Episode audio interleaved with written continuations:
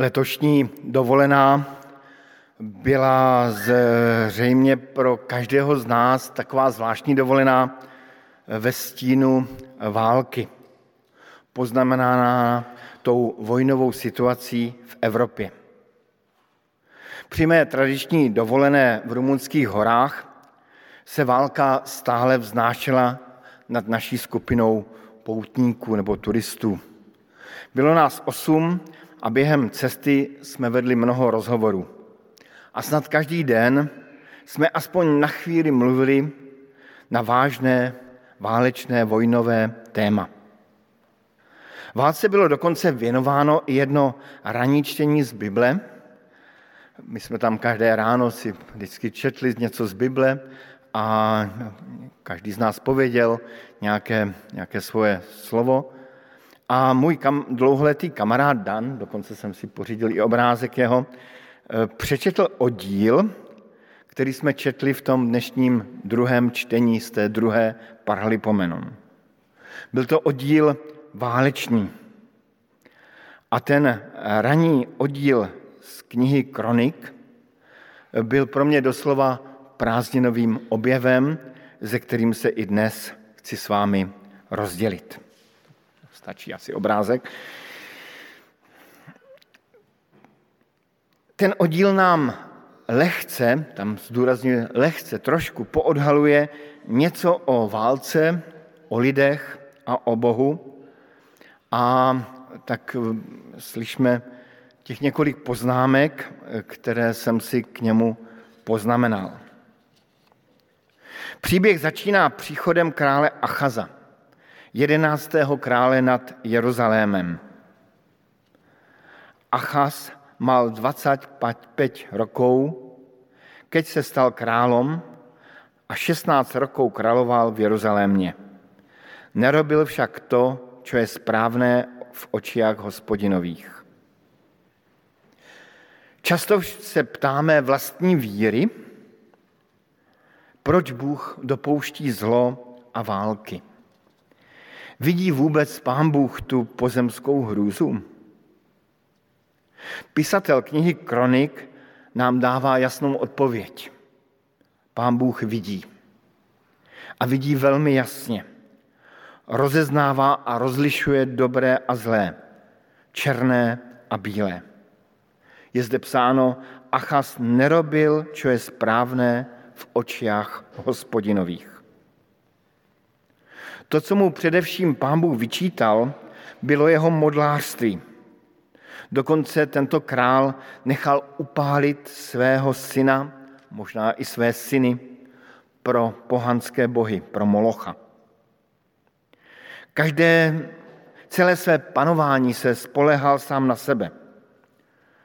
Na svoji politiku, spojeneckou politiku, na cizí bohy, kterým obětoval. Jeho příklad následovalo i judské království. I judské království se oddával modlám. Když král se oddává modlám, jeho lid se oddává modlám. Když král lže, i lidé lžou. Když král, když král krade, všetci kradnou, jak říkal český premiér. A přesto, přestože byl špatným králem, panoval nad Jeruzalémem 16 let. 16 let panoval. To znamená čtyři eh, období eh, politické vlády v demokratických zemích. Lidská logika by nechala takového krále rok, maximálně dva, jak praví klasik. Bůh ale krále Achaza ponechal na trůnu. Já sám osobně bych Pánu Bohu hned poradil, koho z dnešních panovníků by měl sesadit z trůnu, nejlépe do hodiny. Ale vidíme, že tehdejší situace je podobná té dnešní situaci. Zlo kvete a ten, kdo zlo zasívá, často na trůnu i dlouho zůstává. Proč to pán Bůh dělá? Je pán Bůh nečinný? Bůh není nečinný. Ten příběh ukazuje dál a ukazuje, že pán Bůh opravdu něco dělá. Tady bych poprosil o obrázek, eh, kde se nám zobrazí právě to království severní a jižní. A čteme k tomu ten verš, preto ho vydal hospodin, jeho boh, do moce krála Sirčanou a padl i do moci izraelského krále, který mu připravil zdrvující porážku. Ten zbožný autor knihy Kronik ukazuje, že pán Bůh napomíná a vychovává vyvolený národ i skrze nepřátelský tlak. A zde konkrétně skrze tlak aramejského krále a bratrského severního izraelského krále. Mnohokrát v historii vyvoleného národa Bůh dopustil tlak vnějších nepřátel a izraelský národ si uvědomil své chyby a své provinění. Budeme to zase vypnout. Války vznikají z mnoha důvodů. Snad nejčastěji bych odhadoval, že vznikají z lidské píchy, z a touhy vládců ovládnout celý svět. Pán Bůh však ve své svrchovanosti může lidské hříšné jednání použít i pro své účely. Třeba k tomu, aby vytvořil tlak a lidé přehodnotili své životy a začali dělat to, co je v božích očích správné. Tady bychom možná čekali, že ten příběh skončí nějak kladně, že Izrael bude činit pokání, ale ten příběh je zajímavý tím, že nečernobílým způsobem pokračuje dál. Tlak, který měl Jeruzalém přivést ke správnému jednání, se proměnil doslova ve výron nekontrolovaného zla. Čteme tam, že Remajův syn Pekach, tedy izraelský král, pobyl v judstvu za jediný den 120 tisíc zdatných vojáků. To proto, že opustili hospodina, boha svojich otců. Izraeliti odvlékli svojich bratou do zajatia,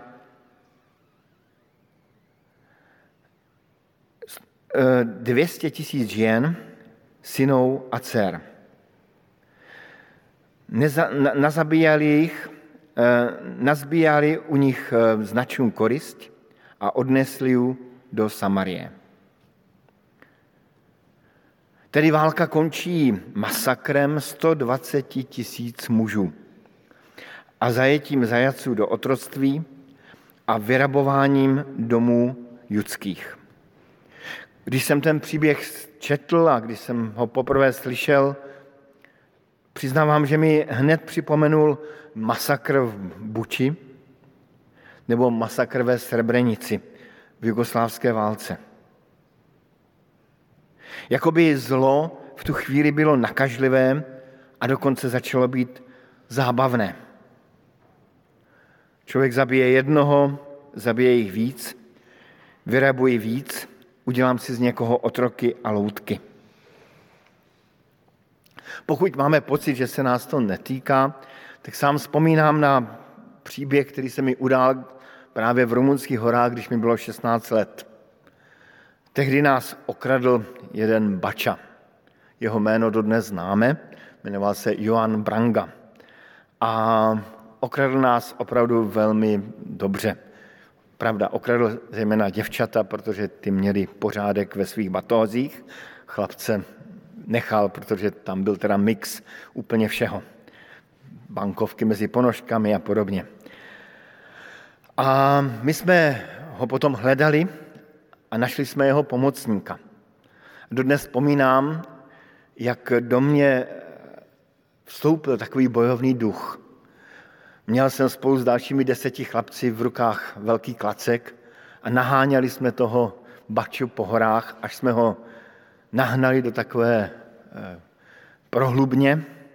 Byli jsme kolem něho, řvali jsme na něj, mávali těmi klacky A ten bača měl viditelný strach. Viditelný strach. A přiznávám, že v tu chvíli jsem v sobě cítil takový uspokojující pocit pomsti, pomstichtivosti. Naštěstí byl mezi námi moudrý muž, který řekl, nechte toho, odhoďte klacky a běžte pryč. Odhodili jsme klacky a byli jsme pryč, ale ten pocit dodnes vzpomínám. Prostě nakažlivost zla tu je v každém z nás. Nakažlivost zla známe už z dětských kolektivů, kde dochází k šikaně. Prostě od určitého okamžiku si na zlo, na zlo zvyknete a začne vás bavit.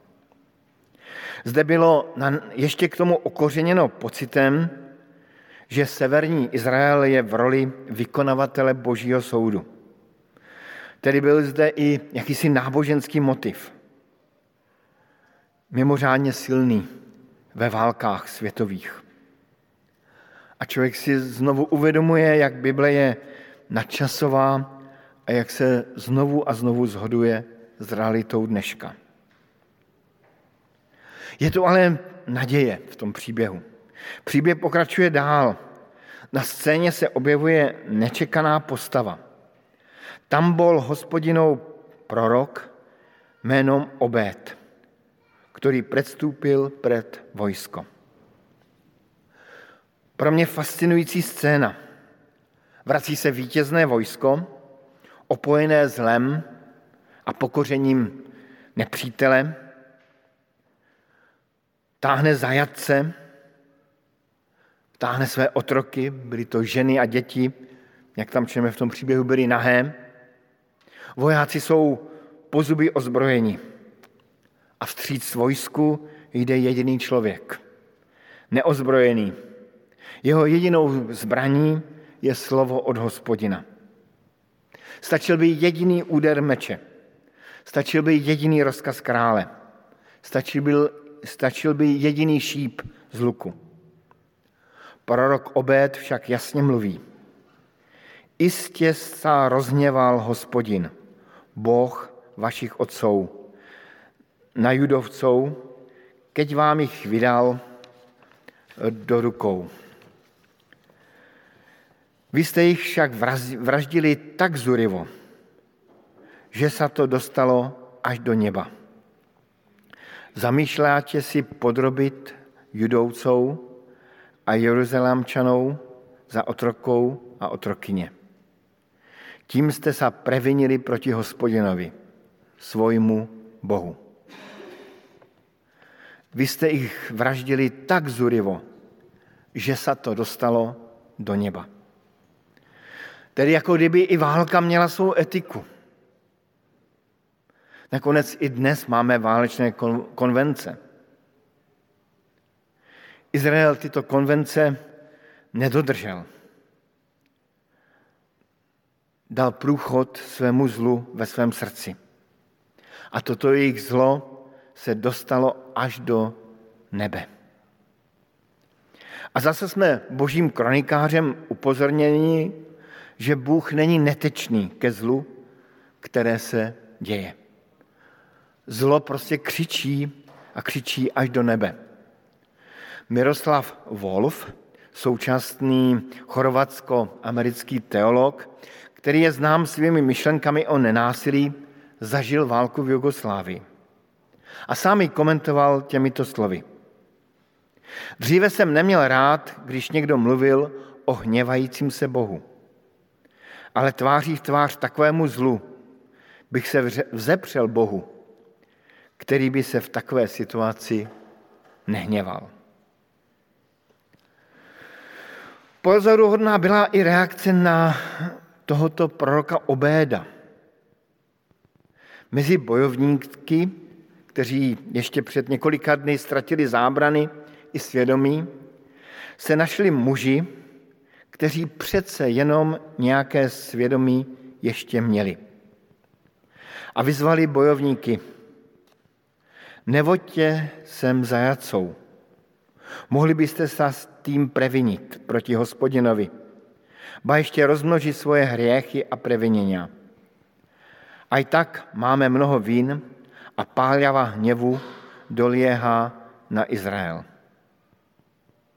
Tedy ti muži si uvědomili svoje viny před Bohem a svoje hříšné jednání. A dali dokonce příkaz, aby zajatce obuli, oblékli, nakrmili, léčili a vrátili je zpět. Ten příběh je krásný tím, že někdy stačí jeden jediný statečný člověk, zde prorok Obed, aby zabránil velkému zlu. A ten příběh ukazuje i na to, že i dobro má moc uprostřed strašného zla se šířit. Že mezi vyloženě zápornými jedinci našlo úrodnou půdu. Že se tam objevili mezi těmi Izraelci ze severu vojáci, kteří řekli, dělali, udělali jsme něco zlého. Je potřeba změnit svoje chování. Sám si tady vzpomínám na příběh, který koluje v naší rodině, kdy za Heidrichiády v Čechách, kdy se popravovalo na ulicích, přišla kontrola do domu, kde bydla moje babička s dědečkem. A dědeček byl úplně nervózní, protože nemohl najít svůj občanský průkaz. A tehdy, kdo neměl občanský průkaz, šel rovnou na ulici a tam ho odstřelili. Do bytu mé babičky a dědečka přišel mladý voják. Dědeček byl úplně zoufalý, spocený, nervózní, nešťastný. V malé postýlce ležela moje maminka. Pak dědeček řekl tomu vojákovi, nemám, nemám průkaz.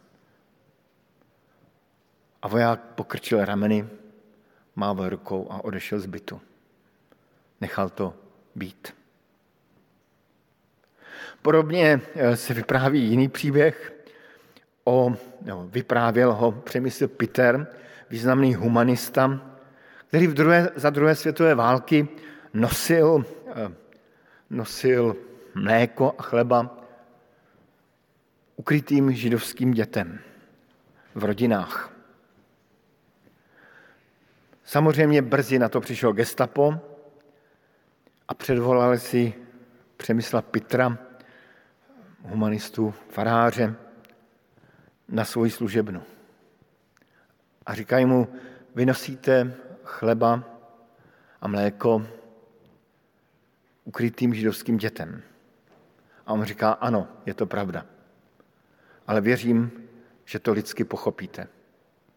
A ten voják, gestapák na služebně pokývá hlavou a propustil Přemysla Petra ven. Tedy je důvod mít naději, že i uprostřed třeba těch Putinových mužů se najde nějaký prorok obét. A že se najdou třeba nějací následovníci, jako byl onen Azariáš nebo Berekiáš a další, kteří si řeknou, a i tak máme mnoho vin. A něco změní. Ten příběh byl pro mě opravdovým objevem. Není vůbec černobílý. Tak bych se snad pokusil zhrnout moje pozorování do, do takových třech krátkých bodů. První bod je, že války vznikaly a vznikají. První válečné zprávy máme už z dob pokajnových, tedy v prvních deseti, v prvních deseti kapitolách Genesis. Nejčastěji, nejčastější z důvodů pro války je lidská pícha, ale jsou i náboženské důvody. A Bůh i skrze války může mluvit k lidem. A mám za to, že i dnes k nám Pán Bůh mluví i skrze válku na východě. Druhý bod. Pán Bůh vidí vládce, kteří dělají v božích očích zlé věci. Jejich zlo volá do nebe. A pán Bůh není netečný, i když samotnému zlu nechává průchod. Ale v jistých chvílích dává zlu hranice. Posílá své proroky a zlo zastavuje. Nabízí jiné cesty. Ten třetí bod je, že lidé mají sklon ke zlému. Určitých chvílích člověka zlo uspokojuje. Někdy to může být i zlo náboženské, které uspokojuje. Dnes vzpomínám na jednu ženu, která z upřímně křesťanských důvodů proklela svoji rodinu a uspokojilo jí to. Prostě každý z nás máme jistý podíl na zlu tohoto světa. Tak to vyznáváme i při večeři páně, v těch otázkách, co si dáváme. Ale i mezi lidmi zlými a nepřátelskými se najdou lidé, kteří si zachovali jistou míru svědomí před Pánem Bohem. Tady by mělo kázání končit. Do této chvíli jsem vám přečetl 7127 znaků, to znamená, že už kázání má končit. Já bych vás rád poprosil, abyste ještě vydrželi poslední odstavec do konce. I když se říkává mezi kazateli, že první deset minut kázání je pro posluchače, druhých deset minut pro lavice a třetí deset minut pro kočku. Ale věřme tomu, že eh, ten poslední odstavec ještě vydržíte, protože je velmi důležitý. Četli jsme příběh krále Achaza. A právě tomuto bezbožnému a zlému králi zaznělo dávné proroctví, které jsme četli v třetím čtení.